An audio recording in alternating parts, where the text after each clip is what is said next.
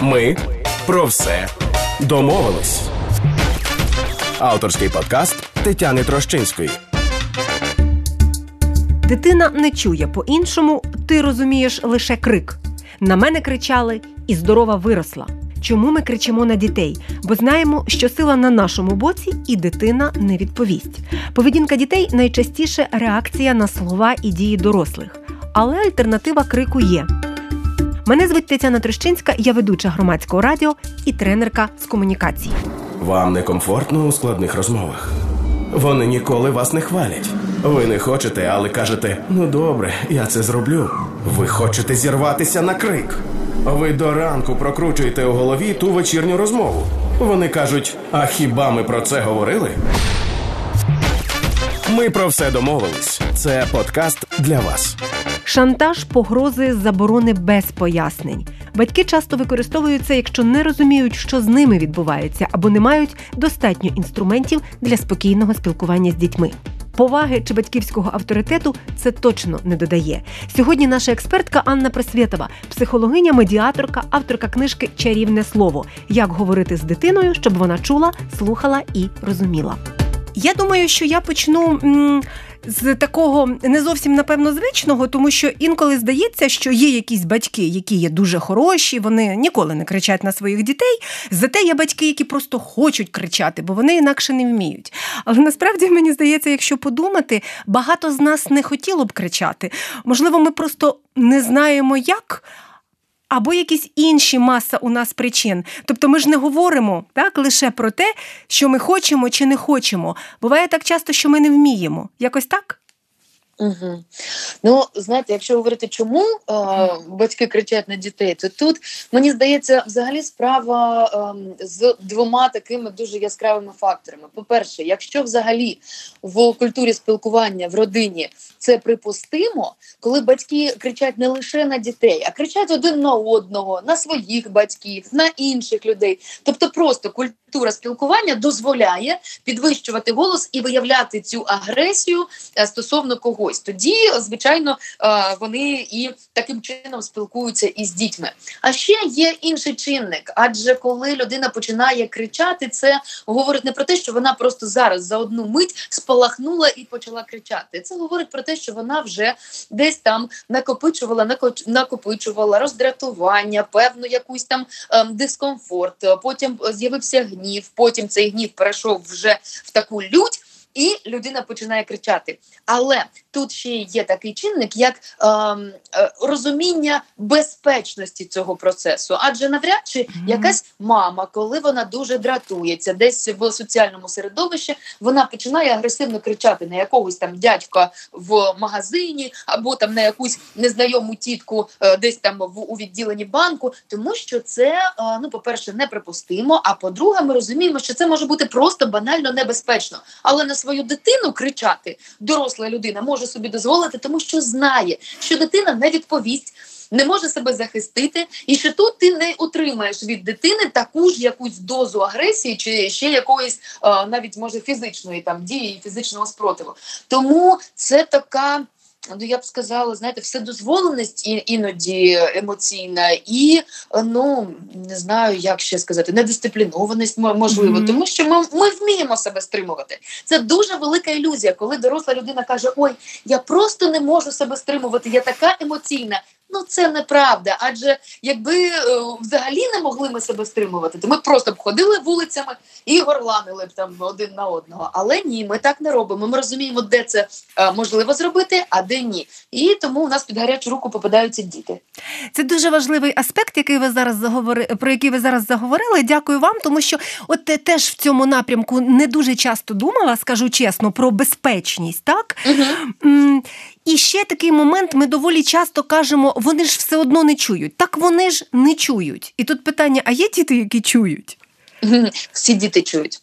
Справа в тому, що коли звучить ця фраза Ой, моя дитина по-інакшому не розуміє, моя дитина інакше не чує дитина все чує. Просто треба зрозуміти, що можливо перший сигнал, який подає мама чи тато дитині, дійсно дитина ігнорує, чи то через форму, в якій звучить цей сигнал, прохання, звернення, чи то через суть. Але звичайно, діти чують. Просто треба зрозуміти, чому дитина не реагує. Можливо, якось переформулювати, можливо, звернути увагу взагалі на ту інтонацію, на той посил, на ту форму, в якій звучить певне прохання, і формулювати так, щоб дитина дійсно реагувала. Тому що коли ми просто кажемо дитині, скажімо так, ну ситуація, яка знайома всім батькам, напевно, проходить мама повз кімнату дитини і бачить, що дитина сидить у кімнаті серед розкиданих іграшок, а вже час їх збирати. І мама, проходячи кімнатою, говорить десь так у цей простір кімнати.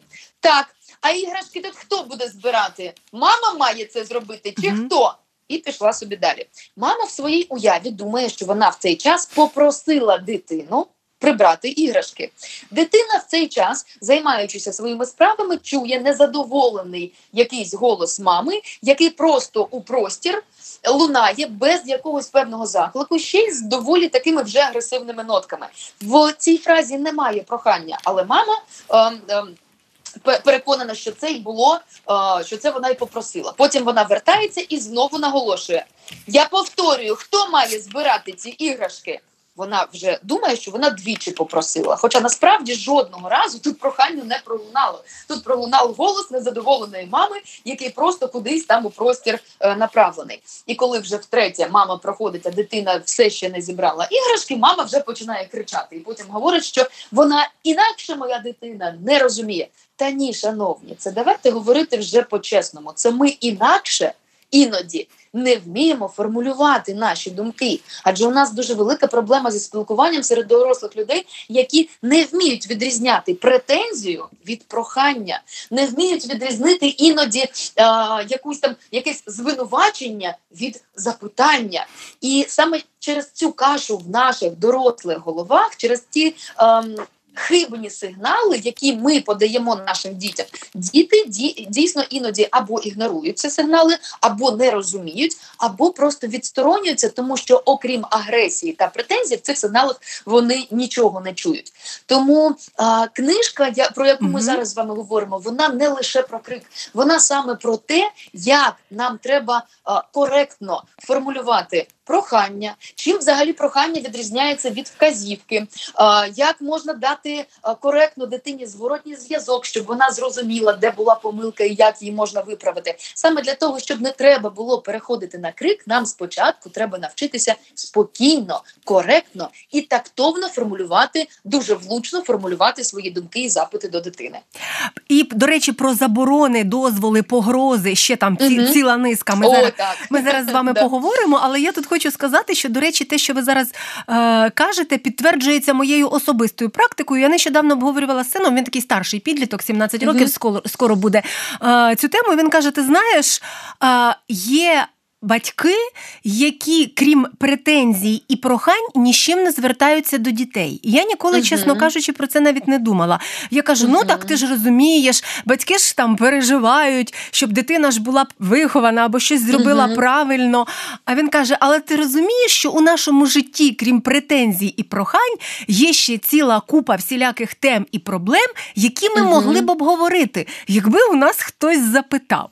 Угу. І от я тут у вас запитаю, перш ніж ми перейдемо до всіх цих шантажів, погроз і так далі, про таку річ, е, як вийти за межі як справи у школі. Та ми як справи у школі, угу. ми думаємо, що ми виконали батьківську функцію. Угу. У, у відповідь нормально. Ну хотіла б я знати, тобто щасливі ті, хто почули ненормально або якось інакше. Та?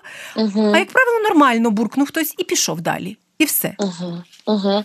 Ну, е, як справи в школі, це таке в нас. Е чергове запитання. Е, ну нібито ми поцікавилися справами дитини, але воно настільки ж абстрактне і ні про що, як і відповідь нормально, також абстрактно і ні про що. Тобто можна вважати, що ми виконали такий. Е, Світський мінімум small talk, ми запиталися щось а, задля якоїсь там Е, плюсика свого, і дитина відповіла також заради плюсика, все нормально. Але дуже дуже правильну річ сказав ваш син, що у нас є дуже багато тем, які ми можемо обговорювати, і е, батьки жаліються, що дитині нічого не цікаво, вона ні про що не хоче розповідати. Але ж а про що ми запитуємо? Ми дійсно про що ми цікавимося в житті дитини? А, Окрім а, запитання, як там справи, ну є ж безліч, купа цікавих тем. І до речі, в мене нещодавно була саме така ситуація, коли. Мама вже дуже переживала, що у дівчинки у підлітка криза, і дівчинка нічим не ділиться. Дівчинка закривається в собі і е, все обговорює лише в якійсь закритій інтернет-групі, і мама через це дуже переймається. І ми, коли почали говорити з мамою, я запитую: а про що ви запитуєте у дитини? Як ви е, приділяєте увагу саме в діалогах? Мама каже: Ну як у мене я дуже багато працюю, я надто зайнята, але я завжди 5 хвилин в день, хоча б я знаходжу, я запитую, як у школі справи, які оцінки, що там було там, які ви писали контрольні.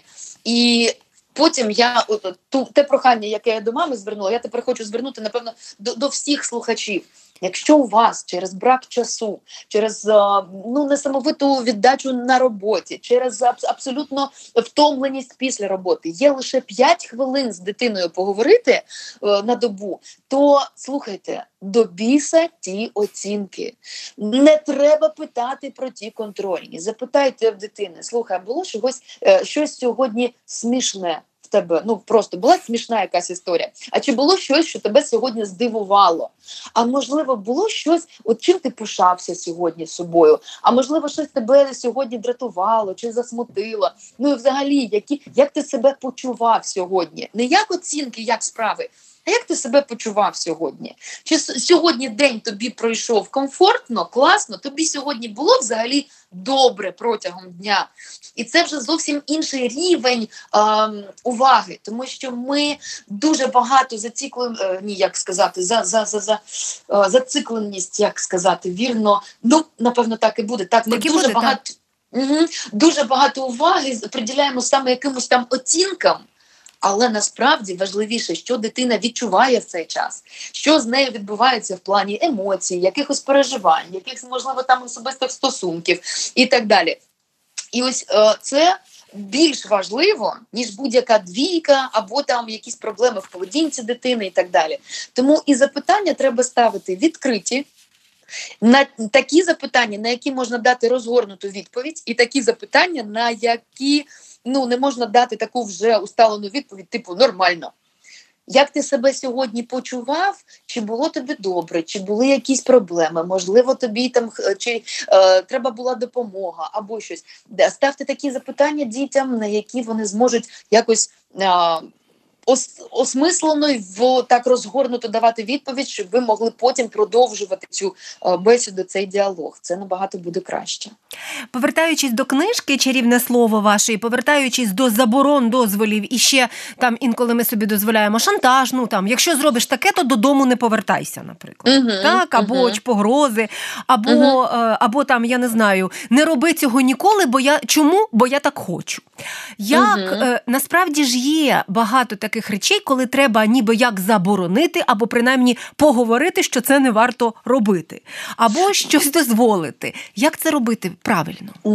Насправді е, тут е, треба розуміти, що у нас дуже багато батьків зараз знаєте знаходяться в е, такому стані, що з одного боку дуже багато інформації, яка говорить про те, що не можна травмувати дитину, uh-huh. треба бути там надто обережними. І в нас дуже багато батьків зараз просто бояться іноді в чомусь дитині відмовити або щось заборонити, тому що бояться, ой, це ж дитинка буде травмована.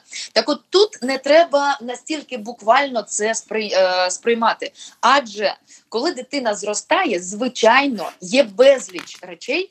Які мають бути забороненими не через те, що це просто забаганка батьків, а через те, що певні речі у, зумовлені а, просто там нормами а, безпеки, а, нормами життя, нормами шкодять здоров'ю. Так, так так, і тут просто ми маємо розуміти, що у нас так для дитини мають бути певні межі. Щось можна дитині, але щось не можемо ми дозволити. І це не травмує дитину.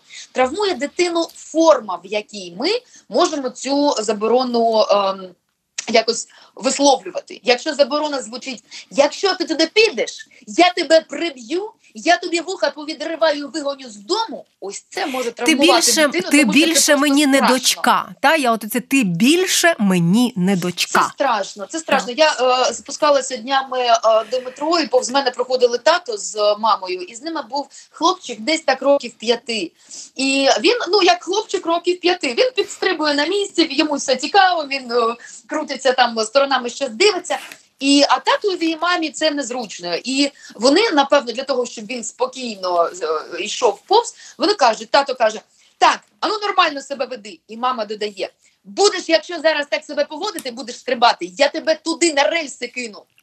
Боже, Я думаю, боже, ну це страшно. Ось це травмує дитину, Мгм. тому що дитина, а, а треба розуміти, що в 5 років для дитини немає різниці між уявними діями і реальними діями. Дитина ще не розрізняє е, отакі погрози, і всі погрози, які лунають з боку батьків, дитина сприймає як абсолютну реальність. Для дитини це стає страшно, тому що в її уяві зараз вже є думка про те, що якщо він буде щось робити, що мамі не подобається, мама може його кинути на рельси.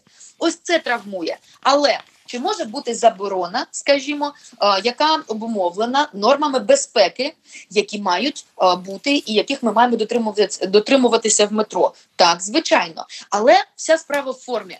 Ми можемо сказати, що так а, зараз біля потягу тут стрибати не можна. Ми можемо відійти з тобою в бік, там можеш стрибати. Коли підходимо до потягу, тут стрибати не можна.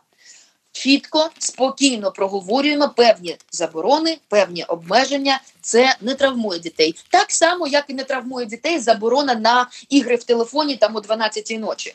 Так, ми маємо право, ми можемо обмежити дитину в гаджетах, ми можемо обмежити дитину в солодощах. Це не тиранія батьківська. Тиранія це коли а, батьки кажуть: знаєш що? Якщо ти ще одну цукерку мені зараз їш, я тобі цю, ці цукерки там запхаю, і починається е, дуже детальна розповідь, куди ці цукерки підуть. Ось це вже агресія, це вже дійсно ну нездорова комунікація з дитиною. Але нормальні межі, нормальні певні е, рамки для дітей ми створюємо, і це саме завдання батьків створити такі е, межі безпеки. Всередині яких дитина вже може вільно себе почувати. Скажімо, не можна грати телефоном після 9 вечора. Але, скажімо, з 8 до 9 ти можеш грати в будь-які ігри, можеш грати тут на дивані, можеш грати під диваном, тут в тебе свобода, ти робиш що, що хочеш. Але є ін, інші якісь здорові межі, які формують е, для дитини о, саме ну, норми поведінки. От, у, наприклад, на прикладі на в нашій сім'ї працює таке моє сімейний контракт, називаємо, тому що десь з якого певного там віку, 8, 8 чи 9 років, син почав питати: Я зроблю це, а ти що зробиш? Так, Мгм. і я зрозуміла, ми зрозуміли з чоловіком, що це ніби як натяк, так, який дає нам можливість сказати, що я роблю це, ти робиш це, а тато, наприклад, робить це. І, до речі, це працює в дуже багатьох речах, причому в якихось таких, які сучасні підлітки взагалі робити не хочуть. Там домашня робота, дома... Мгм. робота по дому, я маю на увазі, та не Мгм, домашні завдання. так.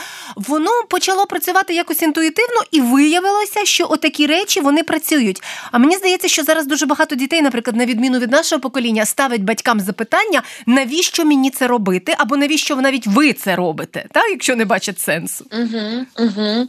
Ну я думаю, що у вас е, дуже класно це працює. Якщо це працює так, як ви сформулювали, то це нормально, коли дитина каже: Так, я зроблю ось це. А що ви зробите? Тобто, ми разом робимо певний якийсь процес, угу. певні корисні речі, і кожен з нас робить окрему свою частку цієї роботи. Тобто, скажімо, коли батьки домовляються, ми там у суботу робимо генеральне прибирання, і дитина каже: Добре, я приберу в себе в кімнаті. А ви що будете робити? Мама каже: Я тут. А, там підлогу протру, тато каже, я балкон е, там розберу. Всі роблять певні якісь дії, і дитина бачить, що це загальний спільний процес, і це не його примушують просто задля того, щоб він не сидів в, теле- в телефоні, Мгм. знаходять будь-яку йому там задачу. А це ми дійсно робимо щось для піклування про нашу спільну оселю. Це ну, наша ну, спільне е, спільна робота. Я е, дуже багато бачу тут, знаєте, викривлень, коли батьки намагаються примусити дитину щось робити, і там вже а ти мені що звучить в іншому Як торг. в Так. іншому, так, в іншому, в іншому якомусь е, е, сенсі. Тобто, Мгм. якщо ти прибереш, я тобі за це дозволю подивитися мультики. А Якщо ти інше. зараз це зробиш, то я тобі за це щось там дам. І це вже не спільний процес, не спільна наша корисна справа, а це вже такий під е, як сказати. Торгівля, якась, Торгівля. Так? ми по, нібито купляємо ем, дії дитини, і дитина, до речі, дуже швидко до цього пристосовується, звикає і потім вже відмовляється робити будь-що без певної оплати. І ось це дуже хибний шлях. Тому що коли ми домовляємося з дитиною, саме домовляємося, не я тобі за це дозволю, я тобі щось за це дам, а просто ти. Робиш свою частку роботи, я свою частку роботи. Потім, коли ми там е, звільняємося, ми разом йдемо гуляти або в кіно, або що ще щось. Це наша домовленість. А от коли ти зроби, а я тобі за це, то це вже торгівля, і це ем, ну дуже такий тупиковий шлях, тому що е, коли є. Якась матеріальна винагорода за те, що ми все одно маємо просто робити вдома, то ми знецінюємо, по-перше, саму нагороду, по-друге, саму справу, яку ми робимо. А по-третє, ми знищуємо всю іншу мотивацію, тому що як тільки ми отримуємо якусь матеріальну там собі вигоду, інше все перестає працювати. Це дуже важливе зауваження. Дякую вам за нього і застереження, так Е, тому що і там і гроші за оцінки можуть Мгм. бути. Буває, де дехто з батьків практикує. До речі, Мгм. скажете, як ви до цього ставитеся. Тому що тут в цьому місці я тоді запитаю про хвалити і дякувати просто так, не тому, Так. що я тобі, а ти мені. Мгм. Ми й дорослих не хвалимо і не дякуємо. Ми й дітей не хвалимо і не дякуємо. І це теж напевно проблема ціла. Ой, а взагалі у нас така ментальність. Ми дуже скупі на вдячність, ми дуже скупі на похвалу якусь.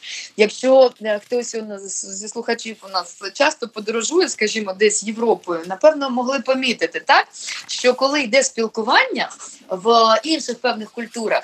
То дуже це ну, поширене, коли ти щось зробив, можливо, там якусь дрібничку, е, там комусь не знаю, солонку передав або там відкрив двері, і люди щиро за кожну дрібницю можуть подякувати, посміхаються, кажуть дякуємо. Коли ви щось зробили, я не знаю, у кого є досвід певної співпраці або певного спільного якогось там спортивного дозвілля, то дуже часто всі підбадьорюють один одного. Well done, you are good, great, молодець.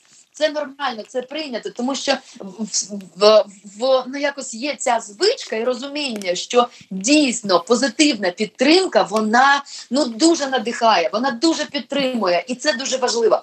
У нас якось в культурі дуже. Ем, ми звикли лише критикувати. Тобто, є, якщо все нормально, і дитина, навіть якщо зараз перейти знову на родинні такі зв'язки, родинну комунікацію, коли дитина все робить добре і гарно, вона отримує дуже мало якоїсь позитивної підтримки і підкріплення, тому що це нібито і так має бути.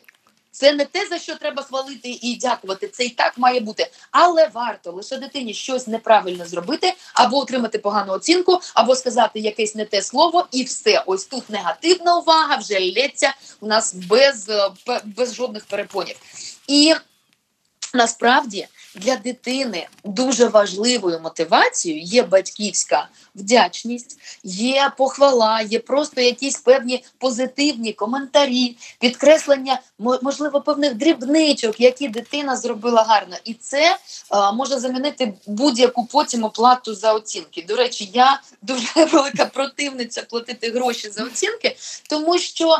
Ну е, я тоді не розумію, навіщо дитині вчитися. Ну правда, якщо вона вчиться лише для того, щоб заробити собі кишенькові гроші, ну окей, тоді це є мета вашого навчання.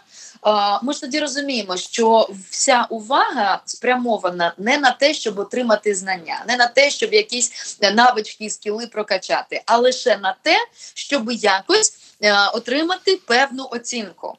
І все. Тобто, ось це і є кінцева мета оцінка, тому що я за оцінку отримую гроші. Що там далі в мене залишається в голові? Що я буду там використовувати потім з своїх знань?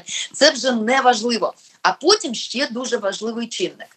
Коли батьки платять дітям за оцінки, я запитую лише одне запитання: скажіть, будь ласка, чи бачите ви якось а, перспективу розвитку ось цих товарно-грошових відносин, коли дитина піде до інституту чи університету, чи будете ви так само сплачувати їй за гарні курсові? За заліки, за екзамени, тобто ви будете стипендію платити вашій дитині за оцінки. Коли дитина закінчить навчання, ви так само будете їй доплачувати, щоб вона вчасно ходила на роботу. Ну тобто, де має бути ця межа? Якщо ми сприймаємо школу як просто ну таку м- якусь не знаю, площину, де треба показати всім, що ми гарно навчаємося, щоб не соромно було перед людьми. Тоді ну чому ну можна і дитині платити, можна кому завгодно платити, просто щоб були гарні оцінки. Але якщо ми сприймаємо школу як а, такий тренувальний майданчик, завдяки якому дитина навчається вчитися, коли вона вчиться там планувати свій учбовий процес, коли вона розвиває свою відповідальність, коли вона е, будує якусь собі перспективу, то тут мають бути і інші у нас е, якісь е, сукупні там задачі, ну і звичайно інші види мотивації. Ми про все домовились. Подкаст про розмови зі складними людьми, які нікого крім себе не чують, і про те, як почути інших, якщо ця складна емоційно глуха людина.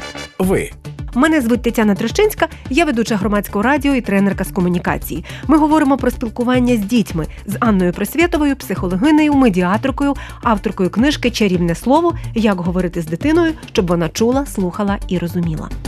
Теж такий цікавий момент стосовно виключення з розмови дітей, причому в різному віці, там е, це ж не обов'язково про маленьких мова йде, uh і про дорослих, і старших, і підлітків, і тих, з ким вже можна поговорити на рівних. А я дуже багато е, в принципі переконана, що не з меншими інколи можна поговорити uh на рівних залежно від теми. Тут цікаво, я записувала нещодавно е, письменницю Каріну Саварину, авторку книжки Невагітна про uh усиновлення. І вона зараз живе в Польщі, і вона ділилася досвідом польського садочка для своєї дитини. І вона от розповідає, що її страшенно здивувало. Це таке для українських реалій взагалі незрозуміла історія, що вона трирічною дитиною за ручку зустрічається з вихователькою з садочка, і вихователька розпитує її дитину, як у неї справи. А не дитина uh стоїть придатком за ручку, десь там uh ховається за ногу мами. так? uh І вихователька у мами розпитує, а мама, ніби як про в третій особі про uh дитину щось говорить. І тут я згадую е, історії свого дитинства, там я не знаю, зачини двері з того боку, або вийди тут дорослі говорять. І оце виключення з розмови, очевидно, багато людей, дорослих досі практикує з дітьми.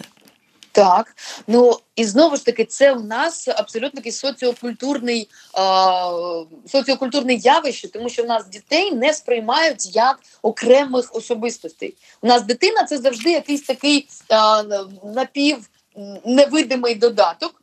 І а, коли так, як у вас справи, і мама відповідає за дитину. Що сьогодні, як там у вас було, як себе почуваєш? І мама відповідає за дитину. Навіть знаєте, такий був чи то я не знаю, чи анекдот, чи якась така вже історія, яка стала байкою, коли мама з дитинкою заходить до е, якогось лікаря, і лікар звертається до е, дитини і каже: Ну як ти себе почуваєш? І Мама починає за дитину розповідати: в нього там отут свербить, отут там щось болить, отут ще щось. А е, лікар продовжує звертатися саме до дитини. Каже: Ні, я в тебе запитую, як ти себе почуваєш? І дитина повертається до мами і каже: Мама, він мене бачить.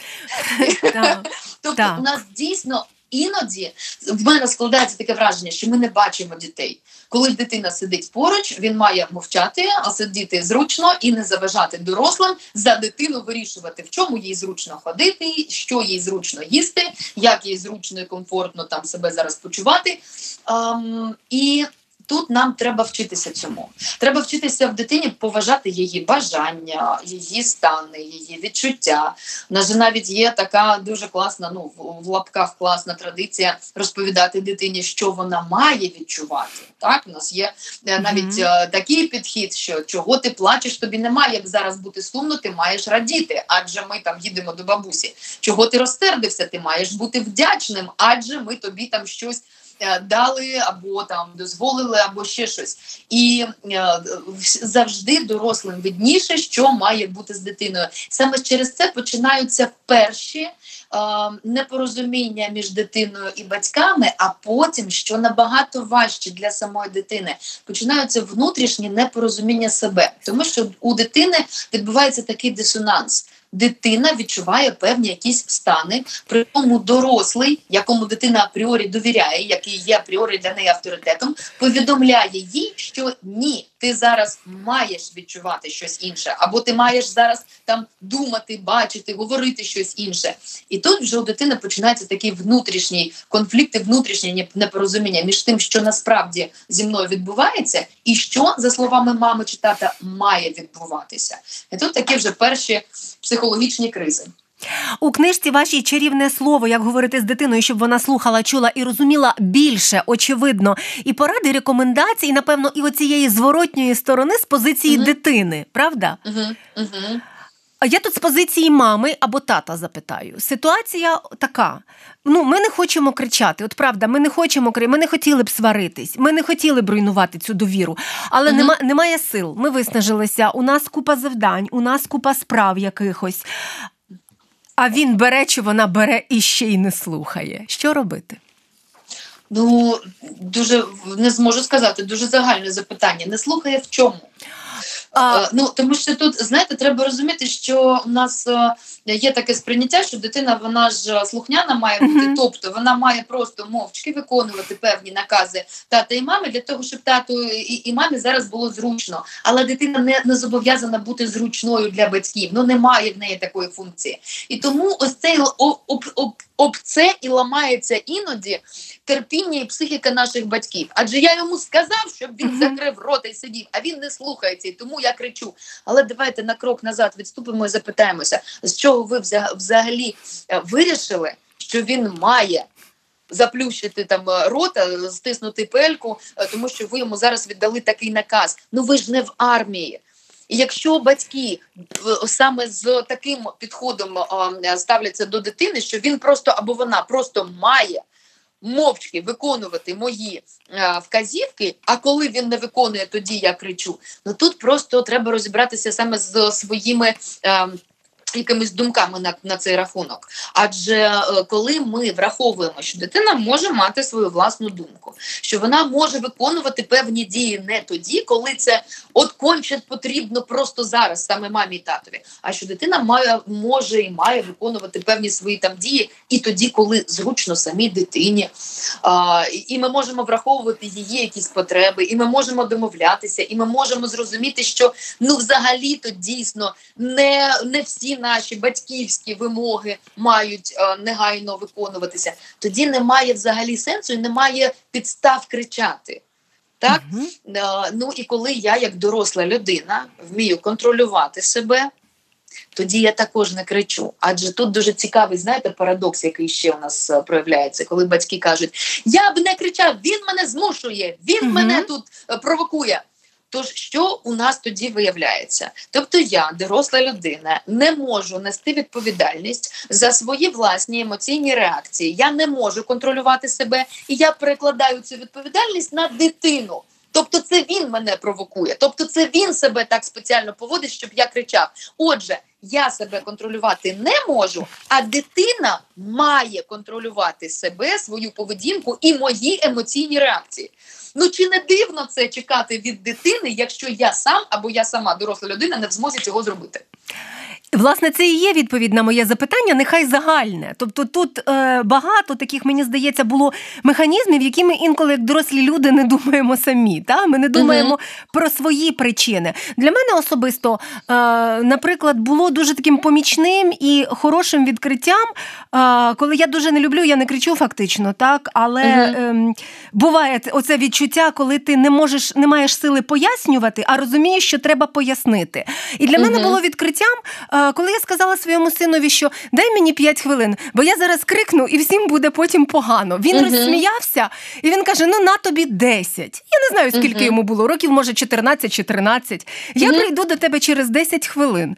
І е, я прийшла до нього раніше сама, не через 10. От і я після цього ми, до речі, використовуємо цей механізм. Він мені інколи каже: Почекай, мамо, давай не зараз, бо зараз злий. І е, я це теж роблю. Ну і воно воно може працювати навіть от в таких простих побутових це, ситуаціях. Це дуже класно працює. Це пауза. Там і до речі, так в книжці в книжці ми про це також згадуємо. Це просто абсолютно елементарний інструмент. А, напруженого діалогу, взяти паузу. Ніхто не зобов'язує нікого прямо в ту ж саму миті, в ту ж саму секунду щось відповідати. Це нормально, коли ти відчуваєш, що вже мені бракує слів, вже емоції зараз будуть через край. Взяти паузу вийти з кімнати, попити водички, помити руки, е, зробити кілька там е, вдох-видих, е, подивитися у віконце, подумати так, стривай зараз. Що мені потрібно все ж таки сказати, зробити? Яка взагалі мета цієї у нас зараз бесіди? До чого нам треба дійти? Трошечки себе зібрати і потім повернутися до діалогу. Це набагато краще ніж коли ми намагаємося просто тут негайно все виплеснути, всім все донести, і це іноді потім ми жалкуємо про якісь слова, які сказали в е, такі моменти. Іноді потім їх дуже важко якось е, повернути і відмінити. І я не знаю, чому ми так боїмося взяти паузу. Це не соромно, не соромно, це ніяк не принижує нас, це ніяк не б'є по нашому батьківському авторитеті. Ні, це навпаки показує, що ви адекватна, нормальна людина, яка оцінює е, в нормальному ключі свій стан, і може дійсно якось раціонально ним керувати. Дуже правильно, що ви це робите. Класно. І і класно, що дитину навчили такому механізму. Та я вже не знаю, хто кого навчив, може він мене. Насправді так. Іноді іноді діти е, бувають більш розумнішими, більш якимись виваженими, ніж дорослі. Я це дуже багато, е, ну дуже часто бачу в комунікації батьків і дітей, коли дитина врівноважена стоїть і каже: Мамо, тобі не треба зараз кричати, подихай, будь ласка. І потім поговоримо. А маму вже несе, мама вже не може. Мамі треба тут всім все зараз там прокричати. Дослухайтеся іноді до дітей. Вони бувають мудрішими за нас.